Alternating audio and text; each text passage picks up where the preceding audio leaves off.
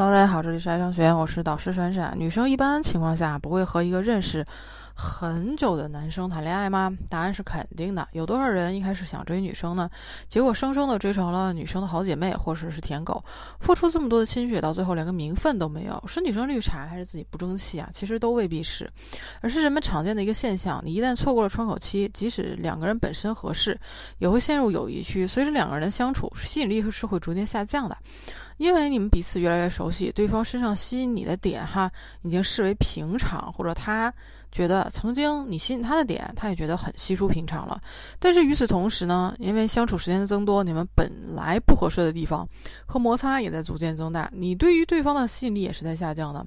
先要说一下，你们还没有条件进入蜜月期，就已经直接进入磨合期。那在这样情况之下，很多人就被永远停留在了。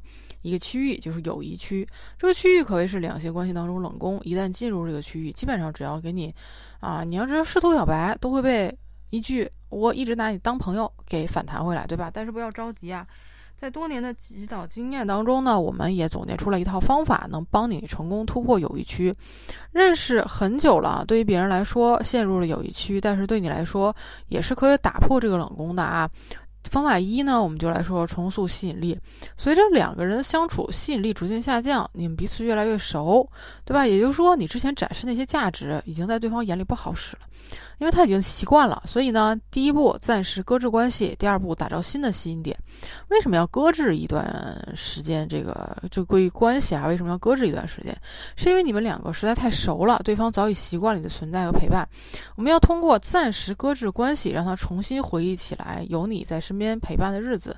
短暂的不联系对方，或者减少和对方频繁的联系啊。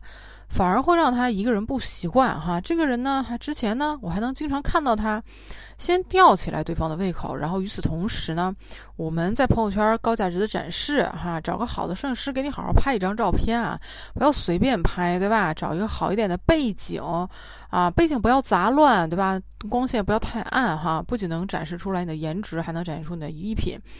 那么，不管你是运动还是跟小小动物合照，核心思路都是展现出来一个和过去不一样的你，让对方产生好奇。那么第二个方法就是增加竞争因素。其实你喜欢一个人，又和他认识了那么久，你说他要是对你完全没有感觉，也不太可能。那么为什么一个能感觉到你对他有好感，而且还能和你相处那么久的人，迟迟都不能和你确定关系，反而一拖再拖呢？这就是因为你的可得性太高了，反而正反正也不着急，对吧？啊，这个这棵树哈，这就吊死在我这儿了。这个人迟早是我的，我慢慢吊着他就好了。这一吊着就出事了，他享受你的好太多了，就没有动力再去当你的对象了，对吧？所以说，你在这段时间当中啊，你约几个关系不错的哈朋友，男男女女都有，对吧？出去一起玩儿。